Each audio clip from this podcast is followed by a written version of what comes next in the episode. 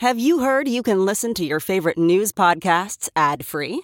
Good news! With Amazon Music, you have access to the largest catalog of ad free top podcasts included with your Prime membership. To start listening, download the Amazon Music app for free or go to amazon.com slash ad free news podcasts. That's amazon.com slash ad free news podcasts to catch up on the latest episodes without the ads. Hey, it's Kaley Cuoco for Priceline. Ready to go to your happy place for a happy price? Well, why didn't you say so? Just download the Priceline app right now and save up to 60% on hotels. So, whether it's Cousin Kevin's Kazoo concert in Kansas City, go Kevin, or Becky's Bachelorette Bash in Bermuda, you never have to miss a trip ever again. So, download the Priceline app today. Your savings are waiting. Go to your happy place for a happy price. Go to your happy price, Priceline. This is the John Fugelsang Podcast.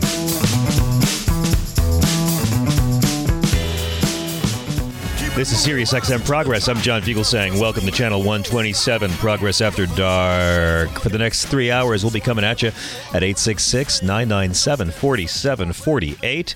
That number again is 866 997 GRIT. Write it down. We want to hear from you guys all night. There's a lot to talk about, there's a lot that's not funny at all. And more than a little bit stateside that's frankly hilarious, uh, if it doesn't make you cry. I'm John Fugelsang, so glad to be with you in New York. Thea Harper and I are broadcasting from the uh, Howard Stern Towers high above Gotham, and only Thea Harper and I. It is empty here. It is empty here. And it's great to uh, be back in New York. I want to thank everyone who came out for the big show in LA this last weekend. I, I got to thank everyone, in, period, but I'll get to that in a second. It's been a crazy news cycle, and already today has just been nonstop. Detroit police say the murder of a synagogue president there shows no signs yet of deliberate anti Semitic or hate based motivation. Uh, there's now nine Republicans in the running for House Speaker after Jim Jordan was voted out as the nominee. Travis King, he's the U.S. soldier who was returned to the States after he wandered into North Korea. He just got charged with desertion and a few other crimes, including uh, assaulting officers and possessing sexual images of a child. Dude, you may have been better off with Kim Jong un. We have quite a show tonight. Professor Joshua Rothman is going to be with us. He has written one of the most powerful books about slavery and the slave business that you will ever encounter. I'm really thrilled to have him. Also joining us will be uh, the great Rhonda Hansome for some laughs in hour two. And then, um, so let me thank everyone who came out for the big show at the Saban Theater two nights ago. Haven't really slept much since then, but I'm pretty sure it was only two nights ago. Uh, Stephanie Miller, Hal Sparks, and Frangela were all great. They really raised the bar. I, I am really glad I was able to bring uh, a lot of new material, considering I don't have a lot of free time at night to go work it out in clubs. But um, what a house. Also, thanks to um, Ron Perlman, who was a, a, great guest on stage with us, a, a a, film legend to me and uh, one of the most articulate and passionate spokespeople about the strike. We also had Malcolm Nance join us on stage, which I was thrilled about. He's going to come back on the show very soon. Glenn Kirschner as well.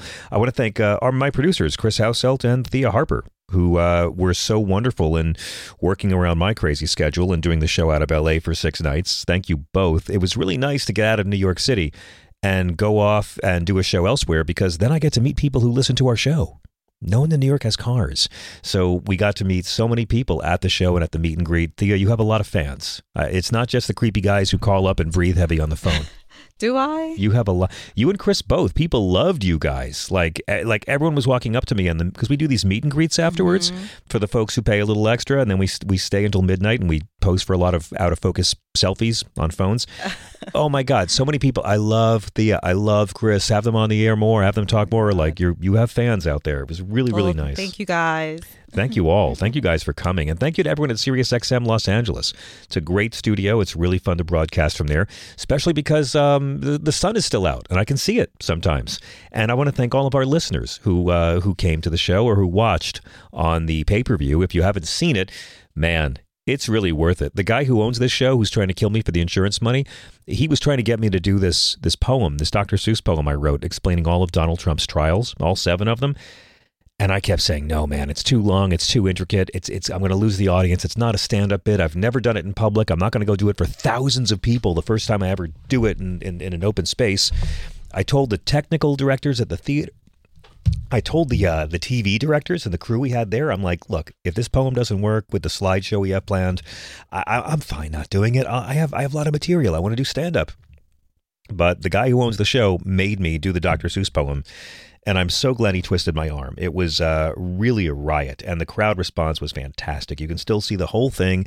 It is available as a download. Go to sexyliberal.com uh, or meathook.live, and you'll learn all about it. It was really fun to do a brand a brand new bit I've never done in front of an audience, and let's just do it on TV while we're at it. Um, we have San Francisco coming up next year. It's going to be a real tour. There's two dates announced so far: San Francisco on January 20th of 2024. That show is going to be a party. We might have some very special guests to announce soon. Also, the weekend before the DNC in Chicago. This is going to be crazy. August 17th of 2024. Those shows are already on sale. You do not want to miss the political tour of the year, especially after the political comedy party we just had. And new dates will be added uh, for sale this week on that tour. Also, uh, Friday, November 3rd, that's not long from now. I'm going to be performing up in the Berkshires at Lionsgate Comedy in Stockbridge, Massachusetts with our friend Kevin Bartini. This just kind of happened. I'll be playing up there, and, uh, and I'm also doing the Napa Comedy Festival, I think, in March. So a lot of things. I'm, I'm going to be on the road a lot next year. I'd love to see y'all in person. In the meantime, Today in the news, where do we begin? The New York Times published a kind of a mea culpa, admitting that they relied too heavily on Hamas's claims as the bombing of Gaza began about the terror attack in southern Israel. Um, Trump. He, he claimed he never boasted about state secrets to that Australian billionaire during his presidency. Uh, this is the billionaire going on 60 Minutes in Australia telling exactly what he said. The UAW has added a Stellantis factory to their strike against the Detroit Three. That's big news. And a new Suffolk University USA Today national poll finds Joe Biden and Donald Trump tied at 37% each in a four way race. This is where we're at, folks. I refuse to get nervous about these polls a year out before the election, but Robert Kennedy Jr. polls 13% from Trump, and Cornel West takes 4% from Biden. There'll be a lot to talk about. I do not think these numbers will look like this next year. We'll see. In the meantime, can we get can we get our, our, our Donald Trump crime theme going? Let's do the crime report.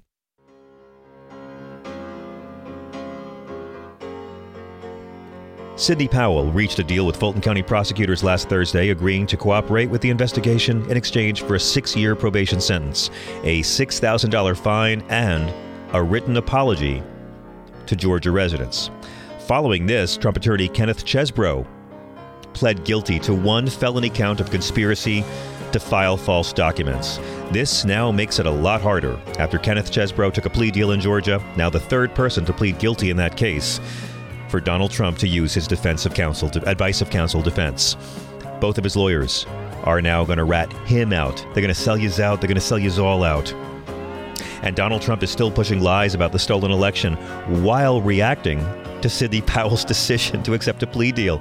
Now, you know Sidney Powell, she lied and said George Soros and Venezuela were part of the election interference. She was Donald Trump's mouthpiece on Fox News and Newsmax and that other one. Well, in a Sunday morning post on Truth Central, Truth Social, uh, Donald Trump said that she was never his lawyer. Sidney Powell was one of millions and millions of people who thought, and in ever increasing numbers still think correctly, that the 2020 presidential election was rigged and stolen, and our country is being absolutely destroyed because of it. Yes, he spelled the word stolen with two L's. Despite the fake news reports to the contrary, and without even reaching out to ask the Trump campaign, Ms. Powell was not my attorney and never was. It took me about three minutes, brothers and sisters, to go on Twitter and find Donald Trump's posting from November 14th, 2020. I look forward to Mayor Giuliani spearheading the legal effort to defend our right to free and fair elections. Rudy Giuliani, Joe Genova, Victoria Toensing, Sidney Powell, and Jenna Ellis. A truly great team added to our other wonderful lawyers and representatives. Can't even keep his smears straight. Here's the funny part about Sidney Powell.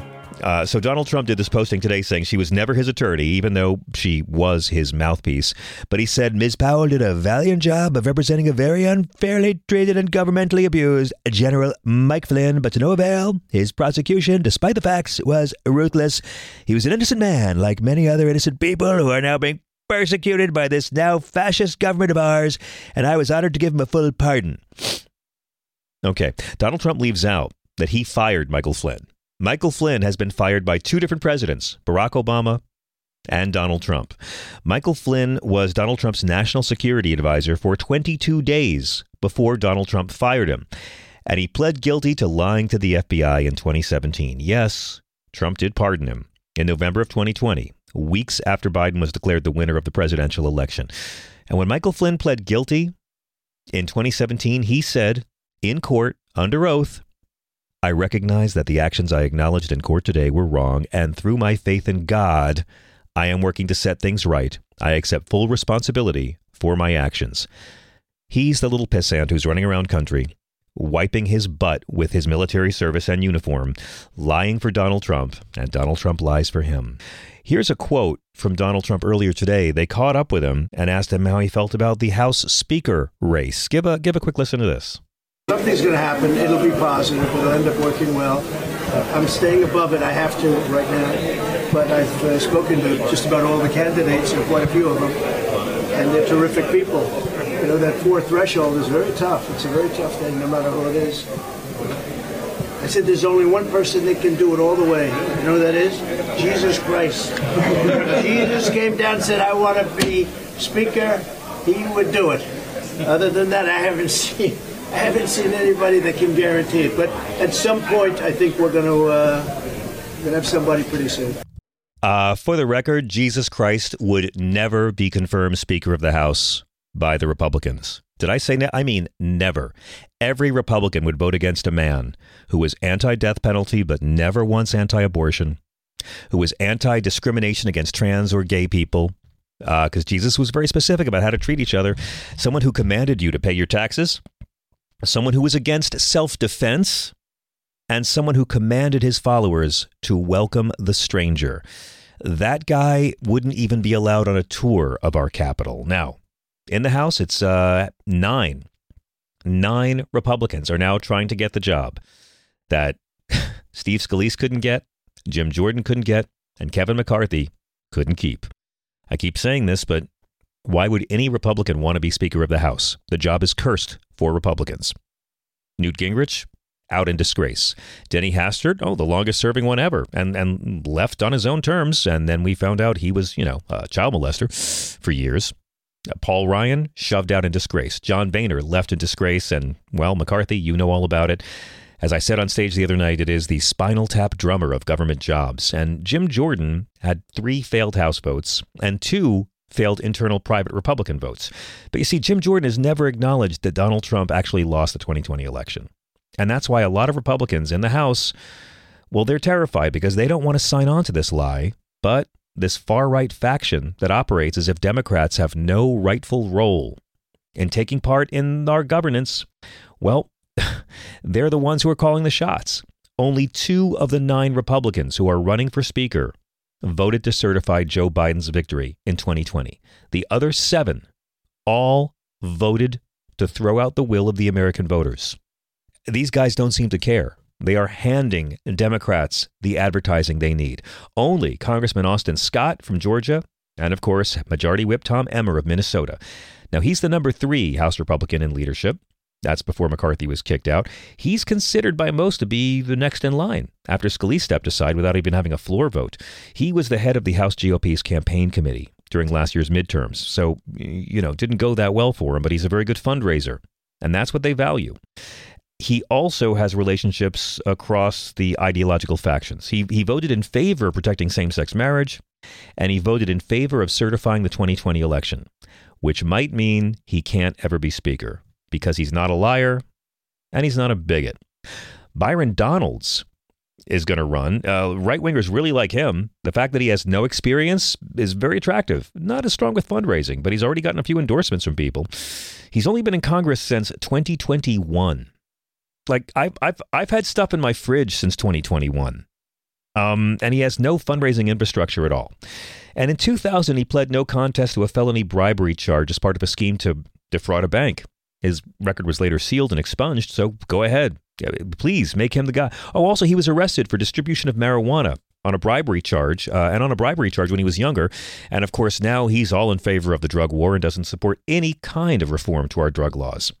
He's owned up to the arrests, but um, according to a questionnaire he filled to be appointed to a board of trustees at a college, he said he'd never been arrested, charged, or indicted in any local, state, or federal jurisdiction. So he's crooked, but he lies about it.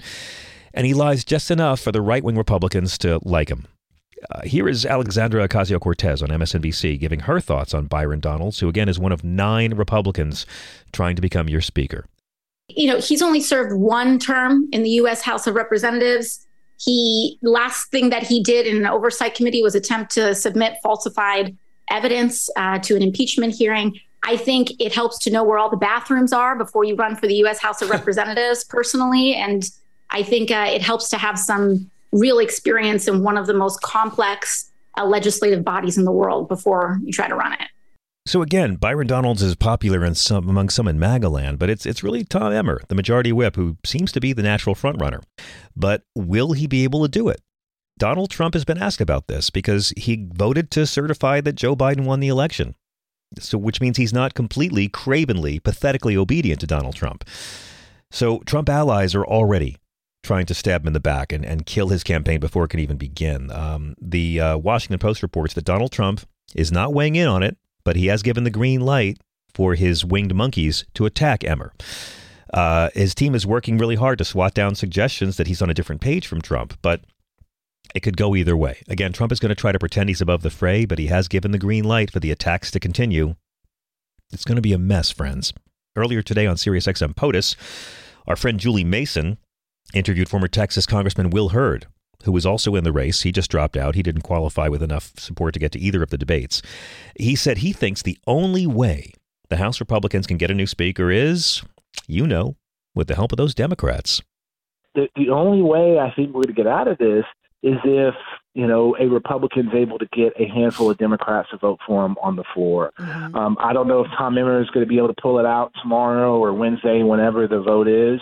Um, I came in the same time as Tom. I think Tom's a Tom's a a, a good guy, um, but I don't think if, if Scalise couldn't pull it off, if Kevin couldn't, Kevin McCarthy couldn't pull off, it's going to be difficult. And unfortunately, too many people think that bipartisanship is a four-letter word. It's not. It's the only way we get big things done. These guys can't even do basic governance. I mean, they're in the majority of the House, and they can't put forward one nominee that all 217 can agree on. And we are now, friends, about three weeks away from another government shutdown. It's so ugly, people are starting to wonder are they just doing this on purpose to tank the government? It's going to be harder to blame it on Joe Biden. In the Middle East, and I sure wish we didn't have to talk about this because every day it seems to get more depressing. Israel has ramped up their bombing on three fronts now in Gaza, southern Lebanon, and an airstrike in the West Bank. Airports in Syria and a mosque in the West Bank that was allegedly being used by militants. There's been bombing in areas where Palestinian civilians have been told to seek refuge. One new small aid shipment was allowed in to the Hamas ruled territory. Relief workers said far more supplies were needed to address the humanitarian crisis in Gaza. There are reports of doctors performing surgery on burned children with zero anesthetic. And it's not going to make Israel safer. And it's not going to bring peace. And now everyone's terrified around the world of the war growing wider, with Israel at launching airstrikes in Syria and Lebanon. It's getting more and more likely that we may see Iran get involved here. Two of the 212 hostages being held by Hamas were released back into Israel. Nurit Cooper, and Yocheved Lifshitz are both Israeli. They were released citing their uh, their age and the humanitarian need of the individuals. The Red Cross confirmed it had assisted in this transfer. The U.S. is advising Israel to delay this ground offensive to allow more hostage releases. Ten Americans are still unaccounted for, and the U.S. believes a lot of those people are hostages.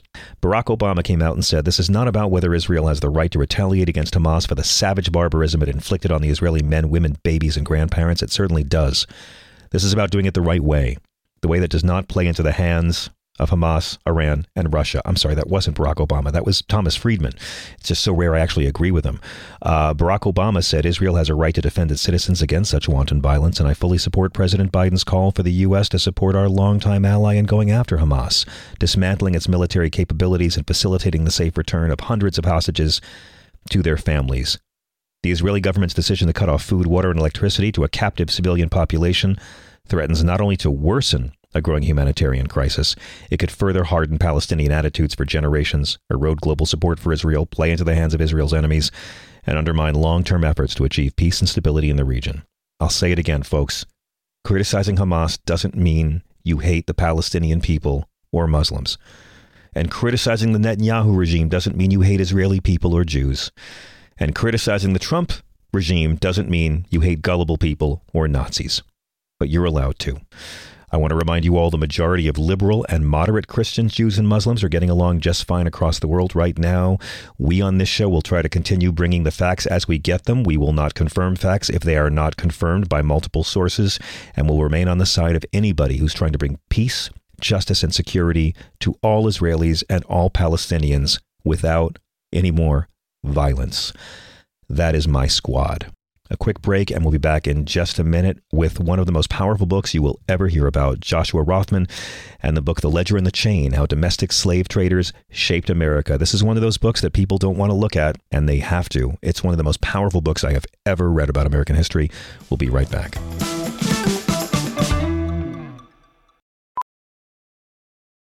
Welding instructor Alex DeClaire knows VR training platforms like Forge FX help students master their skills. There's a big learning curve with welding. Virtual reality simulates that exact muscle memory that they need. Learn more at meta.com slash metaverse impact.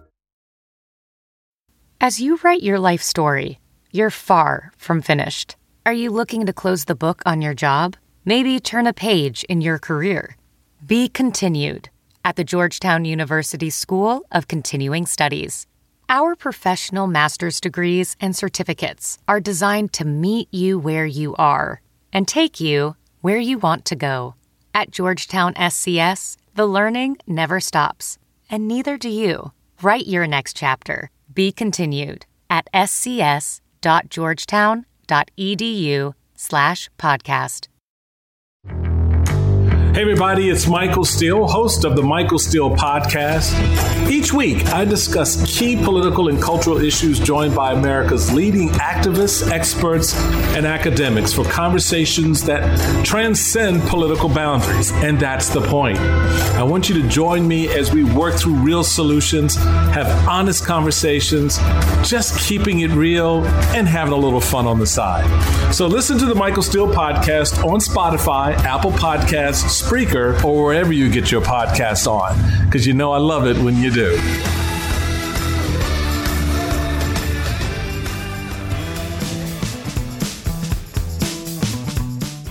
This is SiriusXM Progress. I'm John Fugelsang. In 1808, the United States made the famous decision to outlaw the foreign slave trade. This was in no way done for moral reasons. It just opened the doors for a domestic slave trade, which is also to say the domestic slave breeding industry. Three of the most successful capitalists in the repulsive evil of the domestic slave trade were Isaac Franklin, John Armfield, and Rice Ballard, who built the largest and most powerful slave trading operation in American history. Joshua D. Rothman is professor of history and chair of the Department of History at the University of Alabama. He's the author of two prize winning books, Flush Times and Fever Dreams and Notorious in the Neighborhood. His essential, essential new book is The Ledger and the Chain How Domestic Slave Traders Shaped America. It is the story of the domestic slave trade that built this nation and its economy. And Professor Rothman examines these very rich and at the time widely respected businessmen and their company that sat at the center of capital flowing from the brutal, murderous plantations to the comfortably pleased northeastern banks. These men were respectable they were the successful faces of genocide and generations of atrocities. This book is more powerful than most books you will ever read about slavery, and it is essential to understanding our country's history, the history of our economy, and the stain on America's soul that has yet to be reckoned with. It is a great pleasure to welcome Professor Rothman to SiriusXM. Thank you. Thank you for having me on, and thanks for saying such kind things about the book. Uh, the book is so powerful, sir. My father was a history teacher, and if he were alive now, I would be buying a copy for him. You have immersed yourself in the kind of history that people don't want taught in this century. This is the kind of history that generations have turned away from having to reckon with and tried to hide. I, I, can't even imagine, sir, the process of living with these men in your head, and I commend your your prose as much as your history. Uh, people often wonder how did white Southern people live with the fact that their whole culture rested on these brutal foundations. And and there really was this commonly held myth in the 1800s about slave traders, weren't they? That the, the genteel people of the South saw slave traders as as lowly and would never socialize with them outside of having some some necessary business. Your book really made me feel like this was an idea white Southerners told to to lie to themselves, didn't they? Yeah, they really did. Uh, that is a uh, it's a long-standing myth about the slave trade and slave traders that white Southerners really offered starting before the Civil War and then continued it after the Civil War. Even after slavery was over, this was still part of the story they told about slavery. They said that trading in enslaved people was something they didn't like to do. It was something that didn't happen that often. It only happened in the worst cases of debt and other emergencies. Um, the real villains in the story were slave traders who carried out the violence, who separated families, and on and on and on. But really, it doesn't take very long to look at the historical record and discover that none of those things are true. And, and, look, the reality is every slaveholder was a slave trader at some point or another everybody who purchases a slave is also somebody who sells a slave. Correct. And so the market doesn't exist without the very slaveholders who like to pretend that it didn't. And we still live with this compulsory need to lie to ourselves about it. I mean, from from the states' rights arguments, I remember as a child reading a biography of Robert E. Lee that talked about how much he hated slavery, but was just so loyal to Virginia. There was a virtue there. This is a, just so many clear indications that these people knew that they were despicable. And these three ambitious men that you document really transformed this system of slavery, this this this crude monstrosity, into this industrial, vertically integrated economy. How did these men get into the business, sir, of selling other human beings? Well, uh, they came to it from sort of three different directions, really. Uh, Isaac Franklin came to it because he and his family lived out on the what was then the, the frontier in Tennessee, and they were traders and farmers and all sorts of things. And his older brothers dealt part of the time in enslaved people, and he sort of got into the business that way, and he liked it. Uh, he stuck with it. Uh, John Armfield got into the business because he grew up the son of a kind of medium sized farmer, a small slaveholder but he never wanted to do that. He never liked farming. He never wanted to go into that. Um, he started off running a small mercantile business and then realized he could make more money in the slave trade. Rice Ballard got recruited into it. Uh, he had a mentor who had who was a very rich man who had a lot of money sitting around and just needed to put it to work. Um, Rice Ballard was sort of a young man from a family he knew, so he said, "Hey, you know, if I if I hook you up, if I front you the money, will you see if you can make something by dealing in slaves and so all three of them kind of come to it in different ways but the long and the short of it is they saw it as a good way to make money uh, they lived in a country and a, particularly in a part of the country that said this was an okay thing to do. It was legal. It was profitable. Uh, they got into the business at a particularly good time to do it. The Deep South was expanding. The cotton economy was expanding. And really, they stuck with it because they never saw any reason not to.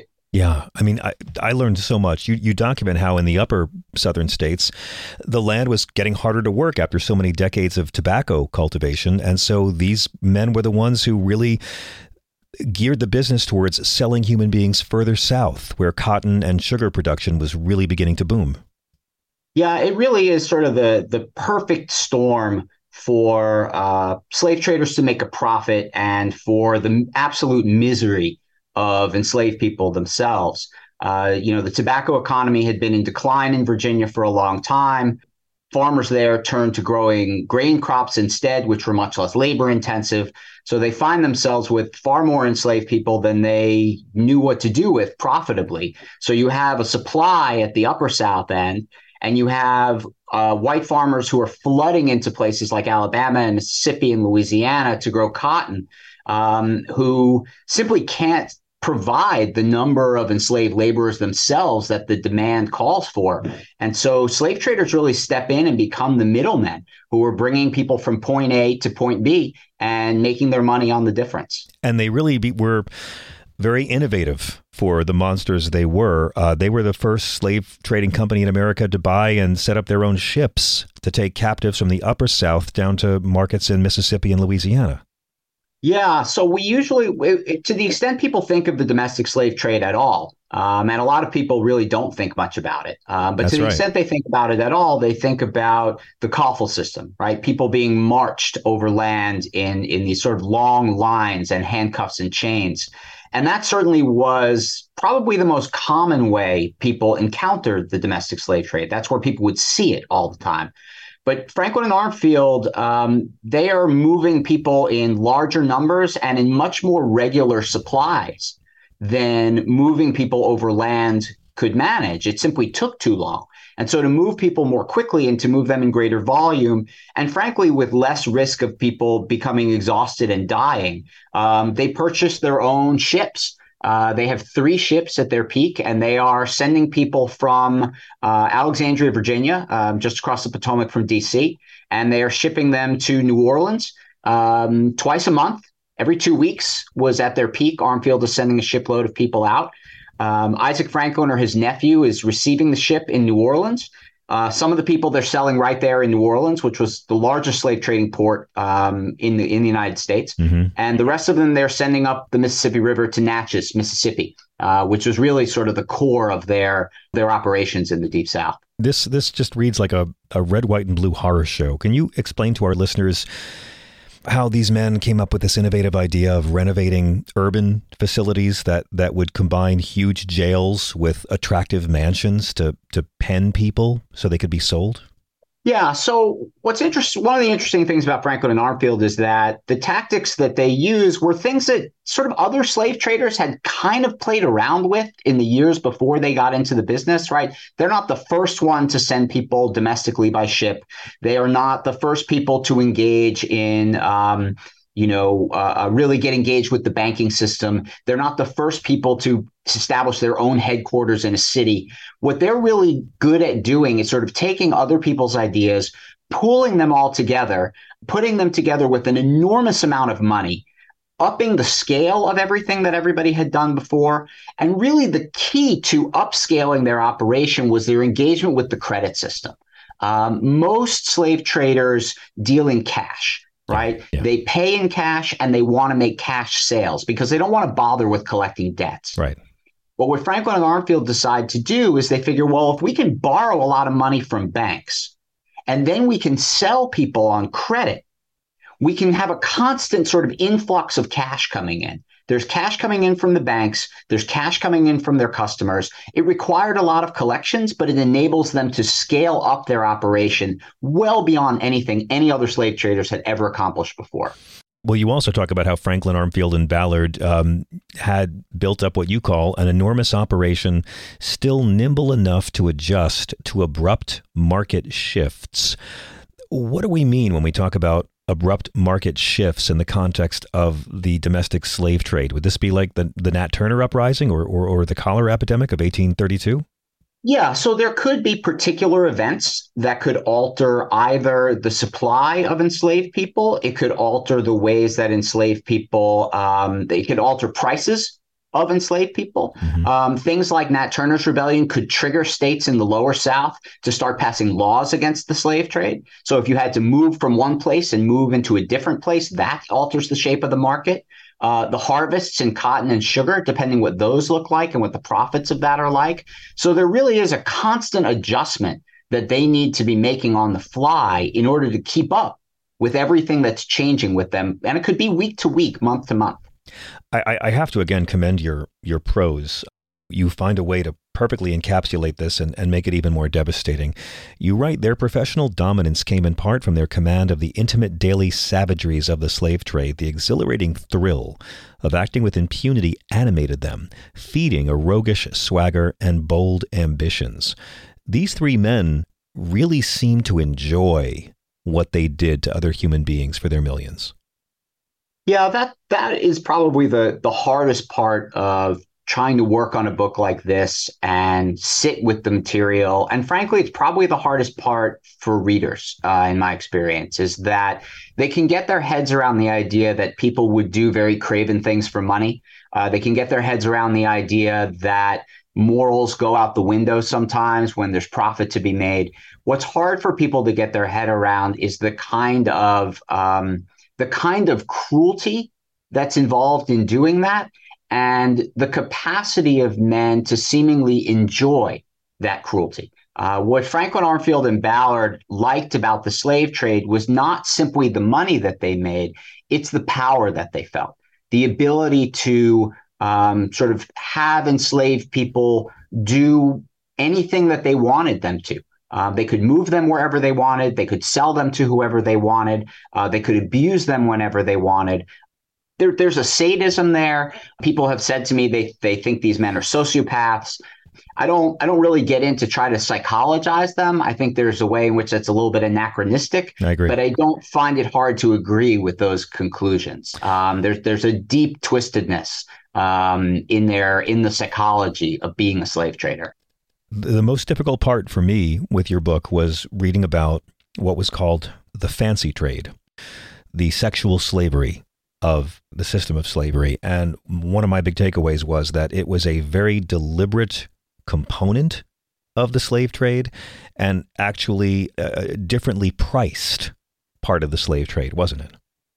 It is absolutely. Uh, so the, the the the reference to young women as fancies um, was something that it's a term, and the, the the the practice itself goes back, you know, obviously long before Franklin and Armfield. It's a term that starts to come into play in the 1820s and it referred to young women, often light skinned women, who were sold uh, for the idea that they could be sexually assaulted and raped.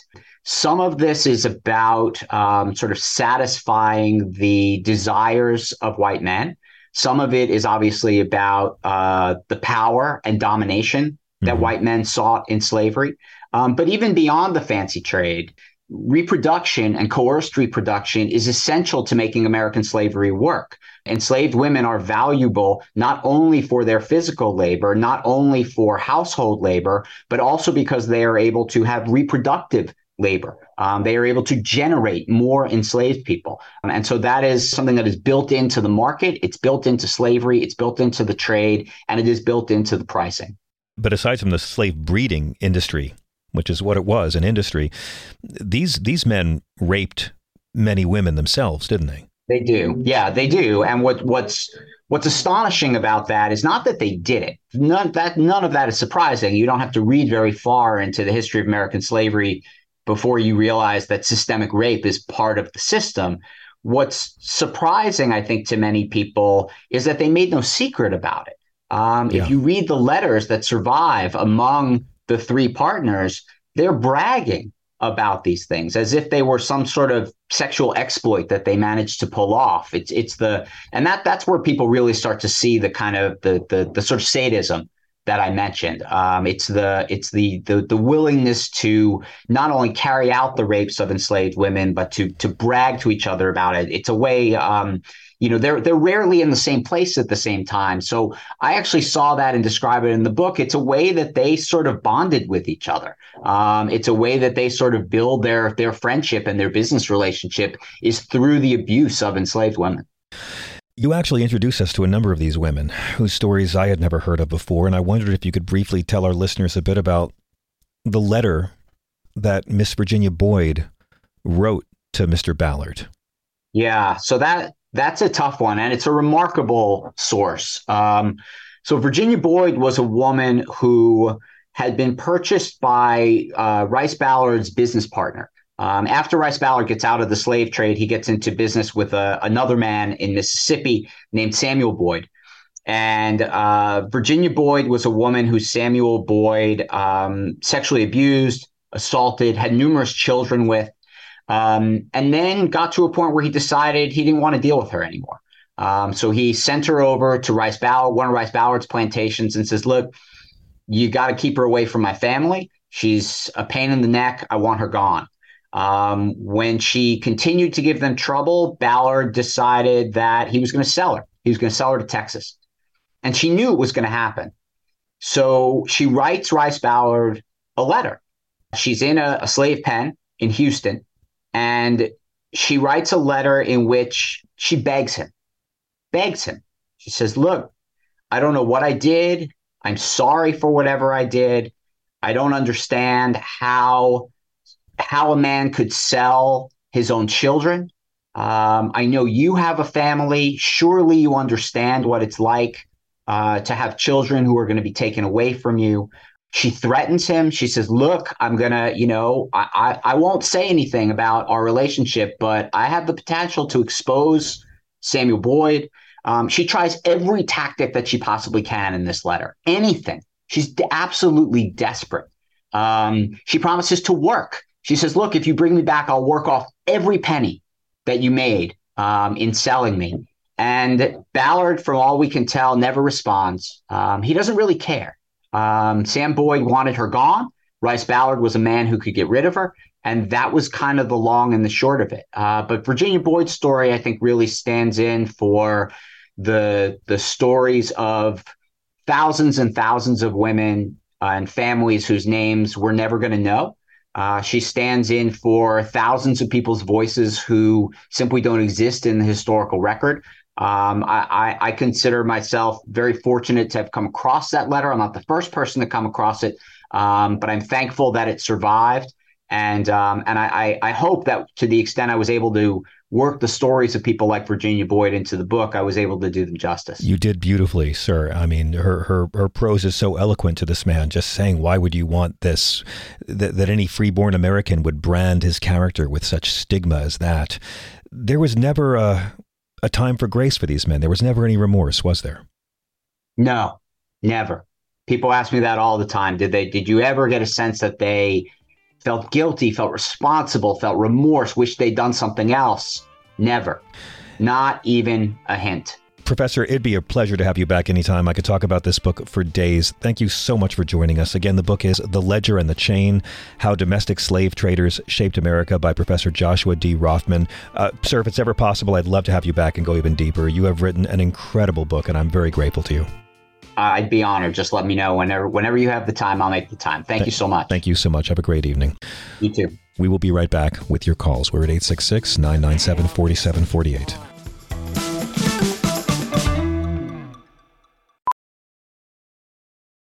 Ophthalmologist Dr. Strauss has seen firsthand how the metaverse is helping surgeons practice the procedures to treat cataracts Cataracts are the primary cause of avoidable blindness. He works with a virtual reality training platform developed by Fundamental VR and Orbis International to help surgeons develop the muscle memory they need. The result? More confident, capable surgeons. And even more importantly, patients who can see. Explore more stories like Dr. Strauss's at meta.com slash metaverse impact. A new year is a new chance to focus on you. You're probably already picturing yourself struggling at the gym, but not all self help has to mean suffering. Squeezed.com is making it easier than ever to elevate your wellness by delivering a juice cleanse right to your doorstep. It's the easiest juice cleanse you'll ever do that may aid in weight loss, eliminating bloating, clearing your skin, boosting your energy levels, improving sleep, and breaking bad eating habits. Meet all your health goals from the comfort of your home. Get free same day local delivery or fast free delivery nationwide with code WONDERY today at squeezed.com.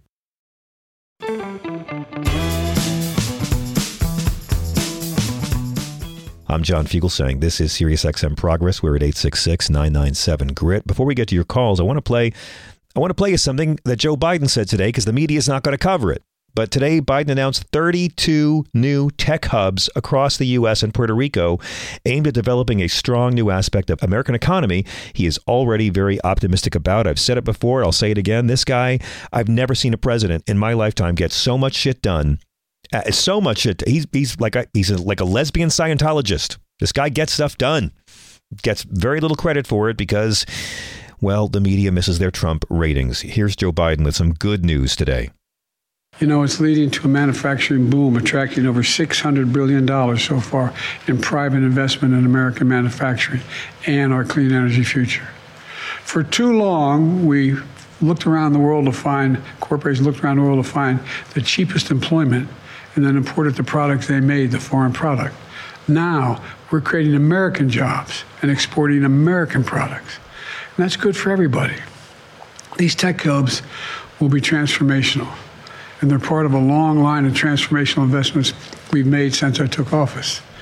And as a result, I truly believe this country is about to take off because for the first time in a long time, we're investing in America and we're investing in American people. We're investing in our future. I can honestly say I've never been more optimistic about America's future. Let's go to the phones and thank you guys for your patience. 866 997 GRIT. Hello to Marie in Atlanta. How are you, counselor?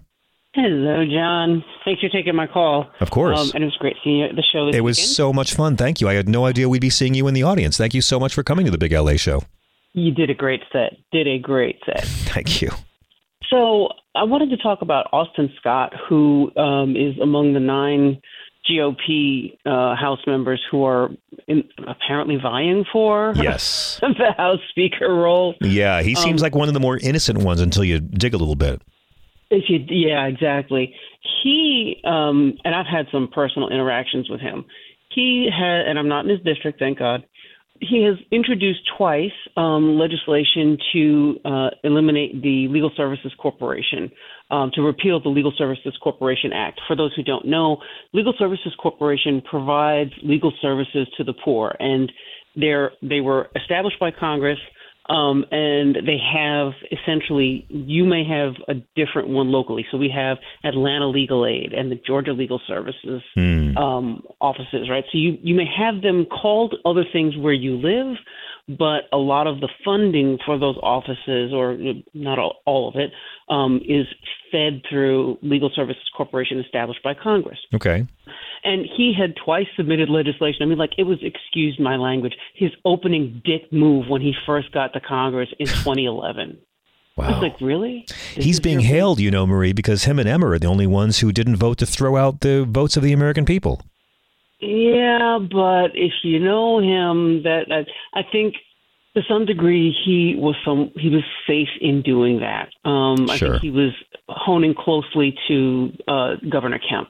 Okay. Uh, I think yeah, that they that have makes a, a sense. strong relationship. Makes sense. Um, Austin Scott is not a big name in Georgia politics, so it's not like you know we, we hear about Marjorie Taylor Greene all the time. Um, you know we we heard about uh, back when were- we had Republican senators. We heard about them. Austin Scott's name doesn't get out there very much, um, but he represents uh, an area of South Central Georgia, uh, which is highly agricultural. Um, and hence the reason he wanted to repeal Legal Services Corporation Act uh, because Legal Services Corporation represented some agricultural workers who had been discriminated against. Okay. And they actually won their lawsuit. And Austin Scott had it in for legal services ever since because he felt like they weren't being fair to those farmers.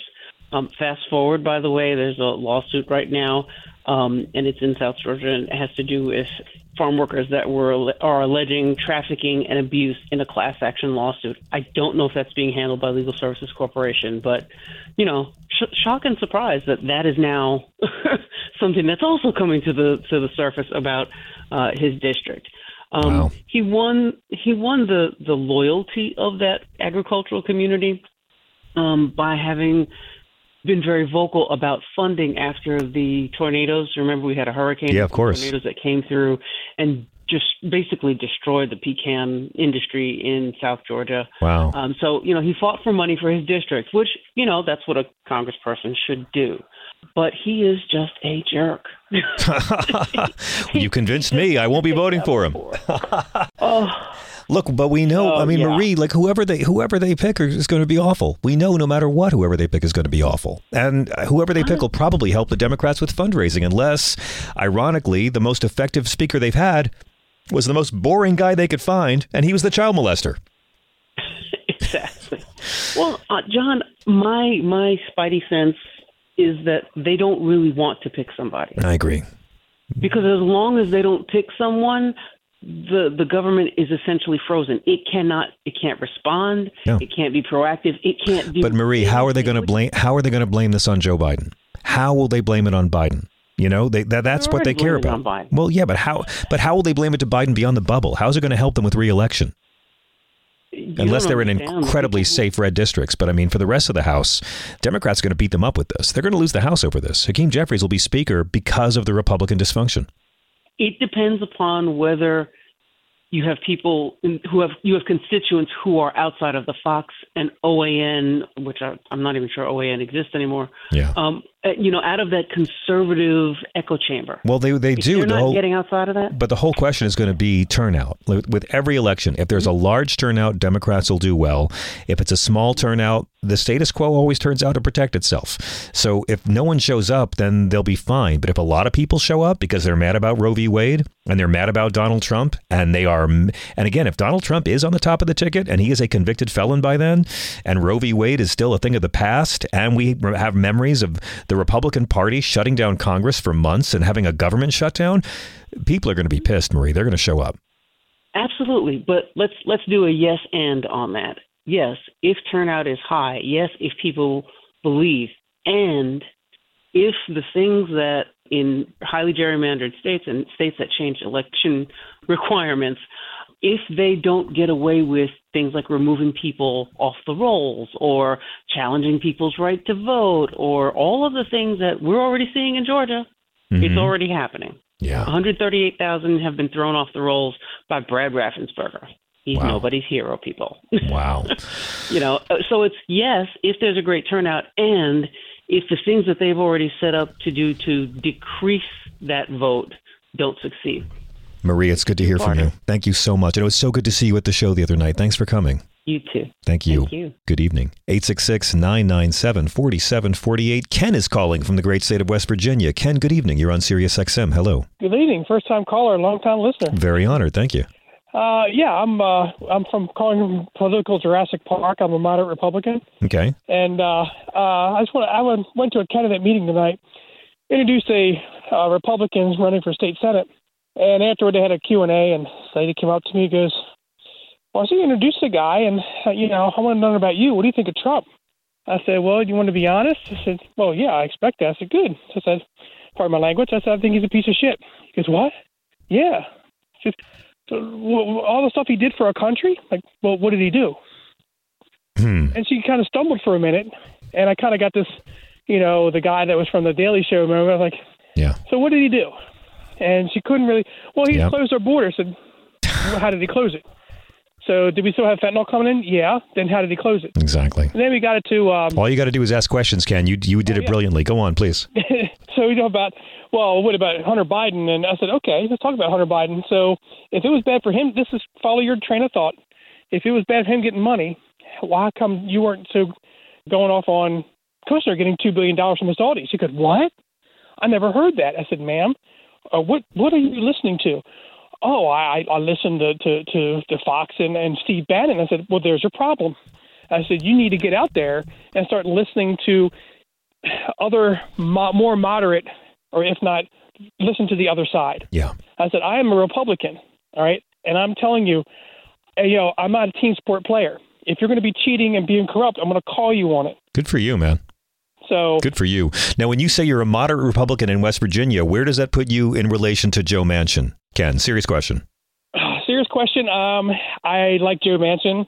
Uh, he's here in the state. The options that I have, unfortunately, are either Justice or Mooney. Yeah. Um, I'm not voting for Mooney, and uh, Justice has his own issues. That's what I say to my liberal friends all the time. Like, like I know that liberals hate Joe Manchin and with very good reason, but like he's he's as as as good as Democrats are going to get in your state. I think. Yes, because the way the state has turned uh, so red, um, you know, I think it's best for Joe Manchin to go independent. But um, I think if they just Democrat, I'm not sure. I'm not in Joe Manchin's head because he's always playing everyone to cuff. Yeah. Um, but it's it's a tough one. I mean, I, I'd rather have him in than Justice. I, you know, it's the it's, I hate to say it this way, the devil you know. Right. Um, so um, I do like some of Joe Manchin's policies. I mean, not I don't say policies, some of his trains of thought, but I don't like the way he do- goes about it sometimes. Yeah. And it, it really put. I'm a moderate, so it puts some of the more moderate thinking in regards to centrist Democrats out of the picture. Right. And I think it puts it hampers our country as a whole by doing that. I hear you. Well, I mean, it sounds like you were talking some sense into these people. I hope they didn't try and tar and feather you on your way out. No, no, I thought it was kind of funny when you talked about Steve Bannon. I said, you know, he got pardoned by Donald Trump for for, for embezzling money, right? For stealing from MAGA, from for stealing from MAGA. Yeah. And he was arrested on a Chinese billionaire's boat. They don't know that, right? No. The news they consume does not tell them these things. So, and well, and, uh, here's uh, let me ask you a question. Yeah. And I tried to call Mooney's office about five times now. I got no answer. With all this still going on, why don't the, the Republicans, and you probably know this answer, but I'm still debating it, why don't they put somebody who's not into politics whatsoever in as speaker for two years, and then when the next election rolls through, then they could pick a speaker? You're not the first to suggest it. I mean, we've heard names floated from Donald Trump to Liz Cheney to George W. Bush uh, to be speaker for two years, and and you know it would only be for one year. I mean, the election's in a year and one month, so it wouldn't be the worst choice. But it seems like that is not the direction these Republicans are going. No one No. is putting forth any name like that with any serious. They were saying Donald Trump, uh, but he would never do Well, it. Someone pitched George W. Bush. I would be delighted to have George W. Bush back in the public eye because I got a lot of things to say about him the world has forgotten about. And I, I Hmm. don't think Liz Cheney would ever do it because I, I don't think she'd ever have the votes anyway. So I, No, I don't think- who who would you like to see be the speaker as a moderate Republican? Who would you feel comfortable with? Tell you the truth, I'll put my name in the hat. Right on, okay, but but and I'm sure you're a wonderful fella, but that that they would elect. Who would you like to see be the speaker of uh, of this house for the next year? Oh, that's a tough one. Um, yeah, apparently it's Yeah, I very hard for know. Republicans to figure my- this one yeah, out. All my guy, all the people on the right are all wackos. Yeah. And don't think the election was legal. So who do I have? Uh, Now, I'm Yeah. never going to choose a Democrat. So Yeah, there we go. uh, welcome to your next government shutdown, Ken. It's a pleasure to hear from you, man. Thank you very much. Hey, good you're, you're good. And look, we, we got along nicely. You should call in more often. oh, we'll do. Yes, sir. Thank you, sir. Uh-huh. Bye bye. We're at 866 997 4748. Here's what happens now. I got to take a very quick break. When I come back, I'm going to be with the fabulous Rhonda Hansome, and we're going to take your calls. Again, we're at 866 997 GRIT. If you're on hold, don't go away. We will be right back.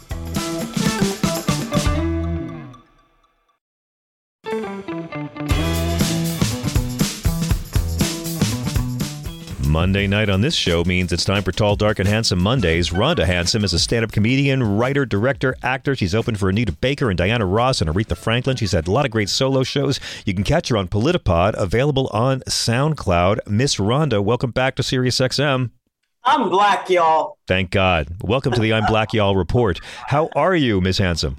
I am great, John. I had the pleasure of being treated to a, a Broadway musical this weekend. I saw Gutenberg, the musical. Oh, and how is it?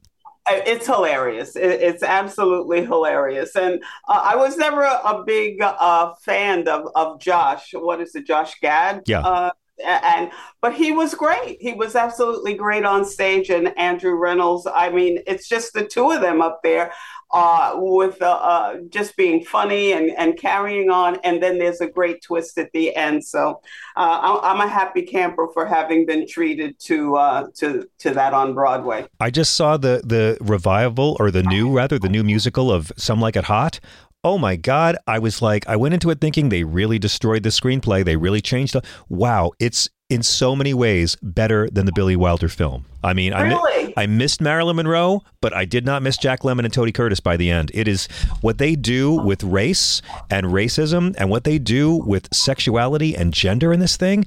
It is crazy. And it's it's something that'll just scare all the right people and the music's pretty great too. I really uh, so we're both going to musicals unexpectedly.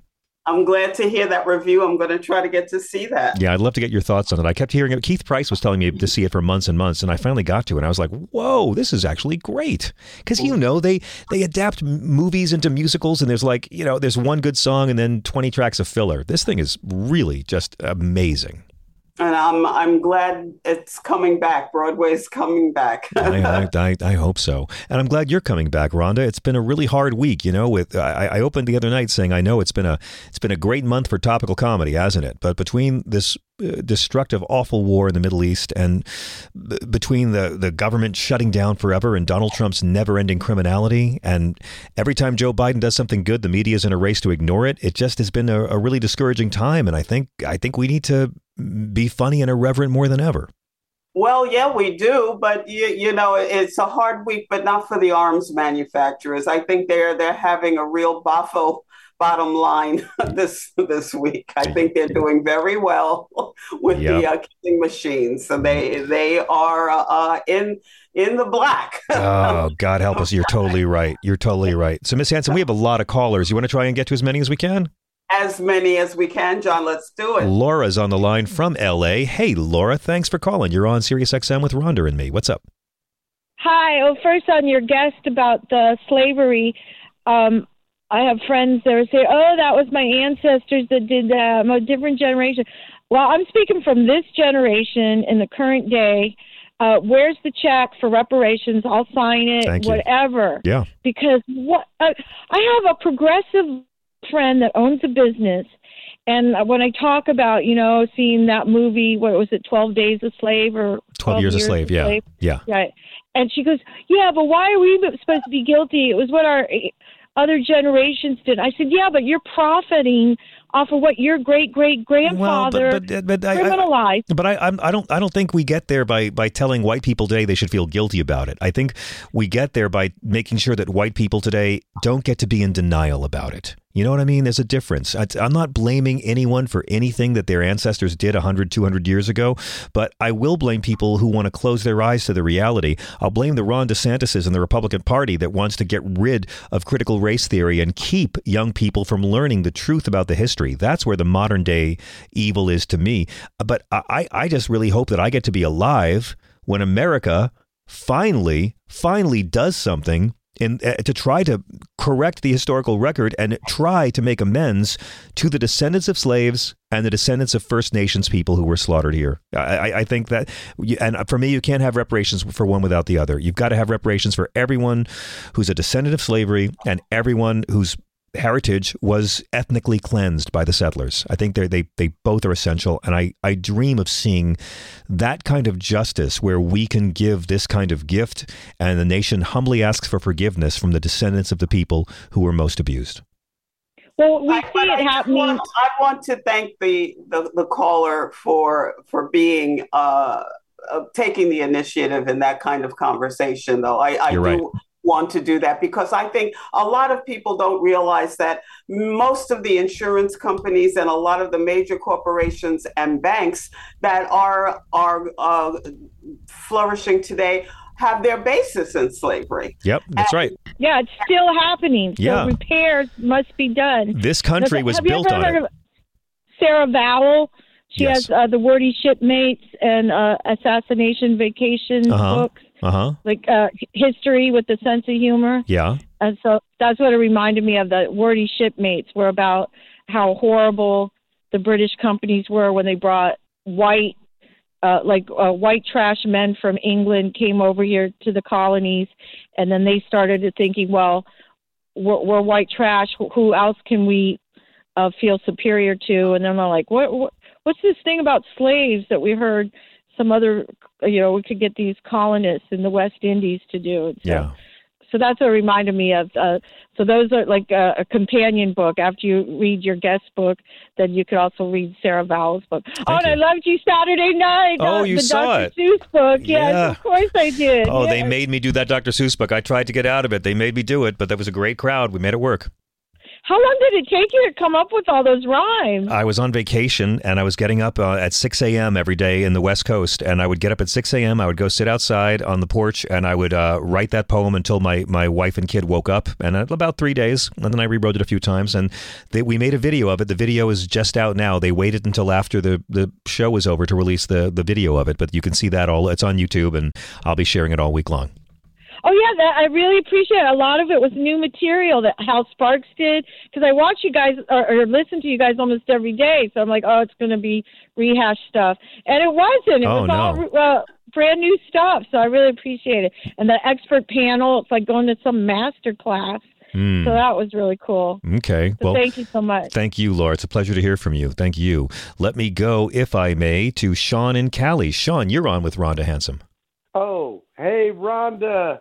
I Hey, just Sean. love you so much. Yes, and um, we have all this stuff to talk about. But, John, real quick, uh, I'm doing everything I can to be with you guys uh, January 20th, right, in, in the Bay Area. Herps, uh, you know, um, anyway. Right on. uh, Thank for you. your your tour thing because you know look and by the way what they were just talking about reparations i mean do we really need to this is where we are in our country's history we need to not only talk about it we need to really embrace it. And this is what makes so many of the Republicans mad because they think someone else is getting something for free. Exactly. They think someone else is getting something for free. Isn't that the most fucked up thing you ever heard in your life? Yeah, but they always feel that way. They always feel that way. They got everything for free. They got everything for fucking free. Yeah. And as a white guy, I'm like, fuck that. I want to make sure that you have equity in my country, our country, our country. Because if you don't have equity in our country, then what's your motivation to make it better? Beautiful. but- Rhonda, do you want to comment on that? I, I, that Well, I, I, I really love uh, the, the, the caller's um, point of view.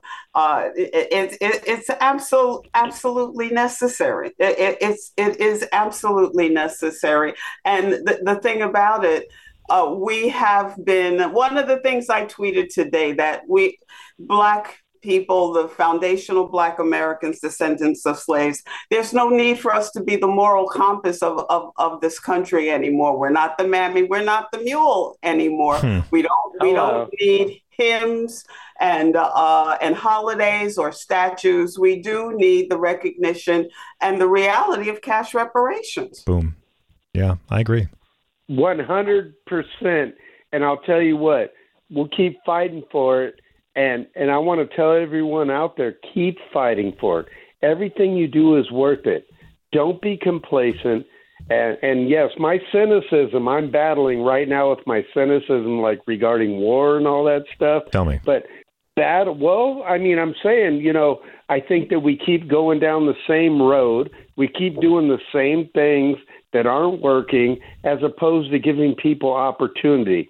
And opportunity, by the way, for especially when we're talking about uh, you know, black folks, you know, they've already earned their opportunity. And and Yeah. the sad fact is throughout the world, Palestinians, everything else, they have earned their opportunity too. But the sad thing is is that we can't have that conversation because it's not appropriate. And and and that drives me nuts, but um, this is where we're at and we never stop fighting. We never stop trying to help people that need the help. That's the key. And if we never stop doing that, the other side will lose. They'll Right on, lose. Sean. But we got to vote, brother. Thank you so much, man. Thank you for the call. Let me go to uh, Brian in Oregon. I want to get to as many people as I can, Rhonda. Uh, Hey, Brian, Rhonda, you, you're on with Rhonda. Go ahead. Voice. What? Oh, it's good to hear Lilt and Rhonda's voice and a, and a cheery. Uh, she's got a cheery voice tonight, which is nice. How could I not I be did some with that 'cause John that's- I don't Fugelsang and the I listen riffraff of the night? How could I not be cheery? yeah, fantastic. John, I'm thinking, where am I going to start? Uh, well, the, all the callers have been great, and the story, the book was just, the, your author was amazing. Yeah, uh, he was. And um, just a footnote on the reparations Marianne Williamson was the only presidential candidate that had the uh, formula for reparations of a mule and 40 acres and bring that forward to Yes. today's time. She's talking about it. It's true. She's the only one who's talking about it. And so, anyways, that's that. And my um, on the war in the Middle East, I'm thinking I've been lobbying Schumer's office. Well, once I called, and uh, Merkley, Senator Merkley's office, because I think there should be a bipartisan uh, group of senators to go through the Sinai to the Gaza border and witness uh, what's going on from that end inside of the conflict before they decide to send in a shitload more of lethal. I mean, they're they're Weaponry. they're going to do it anyway, Brian, and it's going to make things worse for Israel in the long run. I mean, Rhonda, I've been saying this for a while now. Israel cannot revenge themselves into peace. If they they, they will slaughter the the. I mean, we know what's going to happen. The Mossad's going to go in there. They're going to slaughter every member of of the Hamas, and then what? Then the people of Palestine will decide, oh, well, I guess we'll appreciate this occupation and we'll appreciate living in an open air prison. Like until Palestine has independence and freedom and control of their own borders and is made to acknowledge Israel's right to exist, I don't think you're going to see anything approaching peace. You're just going to see more of this bloodshed going back and forth, back and forth. And this is Netanyahu's failure as much as this is Hamas's Nazi terrorism.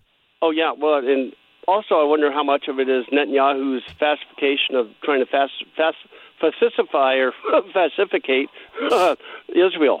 I mean, no, I think it's different. I think I think he's been doing he's been making Israel a fascist, trying to fascistize Israel to protect his own ass, you know, because he's so corrupt. He's trying to do away with the Supreme Court in Israel to protect himself, and now he's trying yeah. to exploit this horrible destruction. This is like mind-boggling uh, savagery. This this that was committed on these people, and he's going to use that to try to save himself and and and stay in power. And I don't think it's going to get away with it. This fraud, gangster, thug, douchebag has been spending 20 years, Rhonda, saying only I can keep you safe. Only you got to keep me because I'll keep you safe. And that was a big load of bullshit. He propped up Hamas in 2019. He's on tape telling his party, if you want to avoid ever having a two state solution, keep Hamas in power because Hamas in power, having the bad guys, keeps me in power. And we see where that led. Yeah, well, just you saying that with uh, him saying I'm the only one that can keep you safe, doesn't that remind you of somebody named Donald John? Exactly Trump? right. It, well, Trump, only I can defeat ISIS, and I'm like, well, I'll, I'll drop you off in Mosul and see how that plays out, man. Yeah, God. But he was talking about the cool sherbet sweet ISIS. well, plus, I think Hamas have been infiltrated by ISIS. I, uh, is what I think with their brutality. It's exactly like ISIS. It's exactly like ISIS. They are following the ISIS playbook, which is just chaos and murder and slaughter, and let's see how we come out when the dust clears. And it's yeah. what it's what Bin Laden did too. And it's it's stupid. It shows that they're not Muslims. They don't give a shit what their yeah. holy book tells them. They just and look, they're hurting the Palestinian cause, making the whole world despise you does not help the good people of Palestine who deserve a better deal. And Netanyahu responding the way he does does not make the people of Israel safer, which is what they deserve as well. Yeah, and my just my thought on the senator, I think it's well, I think these people need to be confronted uh, with the reality, no matter what. Yeah. To know what the hell they're voting for. You're right, man. You're right. That's my thought. But I, anyways, that's that's it for tonight. Thank God you and Thea kept talking about that album.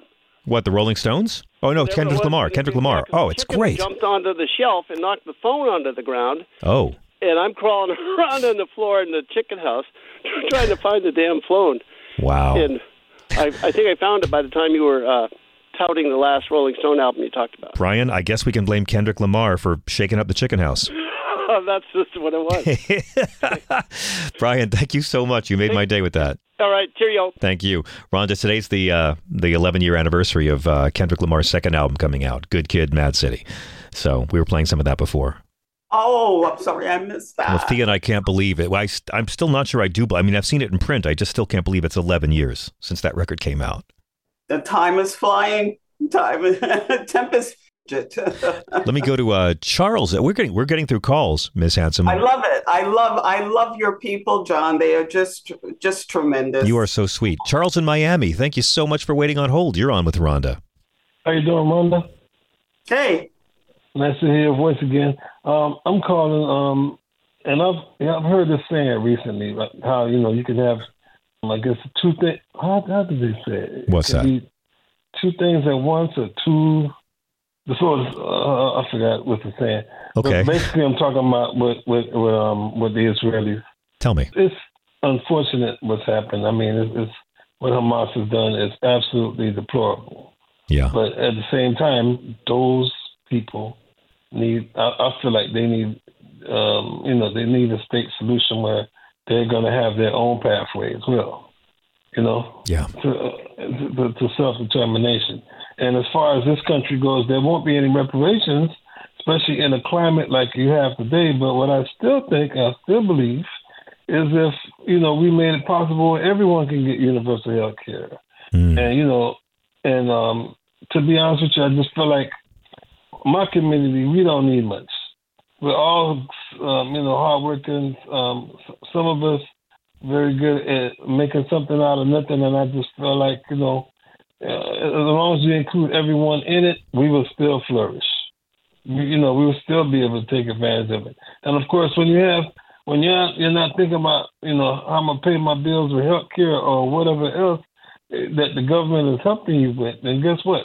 You can move on to something else. Your mind, you, you know what I'm saying? You, you, I do. You can stop worrying about things, and, and, and I, I just feel like that that's how we should approach this. But the reason I'm calling today I'm very scared. I'm very worried. And tell I'll me. tell you why. Why? um, what these Republicans trying to start now saying that they want to give the Speaker pro tem powers. Remember, like I said a couple of weeks ago, you know, even the same Republican Party was saying no, they're not into that. They didn't want that to happen because that would set a brand new precedent. Right. You, know? following this, Aranda? They got this little guy, this guy Patrick McHenry, um, he, who's a, a, a, magical elf they found in the forest, who uh, is wears a bow tie and um, wears uh, Ron DeSantis heels, and he's the speaker pro temp.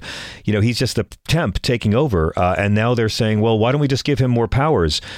I mean, to me, Charles, why not just vote for him to be your speaker? I mean, what's wrong with that? Just vote to make this guy the speaker. Exactly, but my fear is this. Now we have a Democratic leadership and a Republican leadership, and that's all we're accustomed to having. You um, give the Speaker pro tem any bit of power, that's giving him precedent. And let's say you have the Blue Dog Caucus or whatever they call themselves. Yeah. you have the Seditious Caucus you and they get together, guess what? They can usurp the you know the the, the, power of either the Democratic leadership or the Republican uh, leadership. Yeah, and we may get something that we didn't even vote for. Well, that's Which, that know, tends to happen in this country. Donald Trump. I'm yeah, sorry? that tends to happen in this country.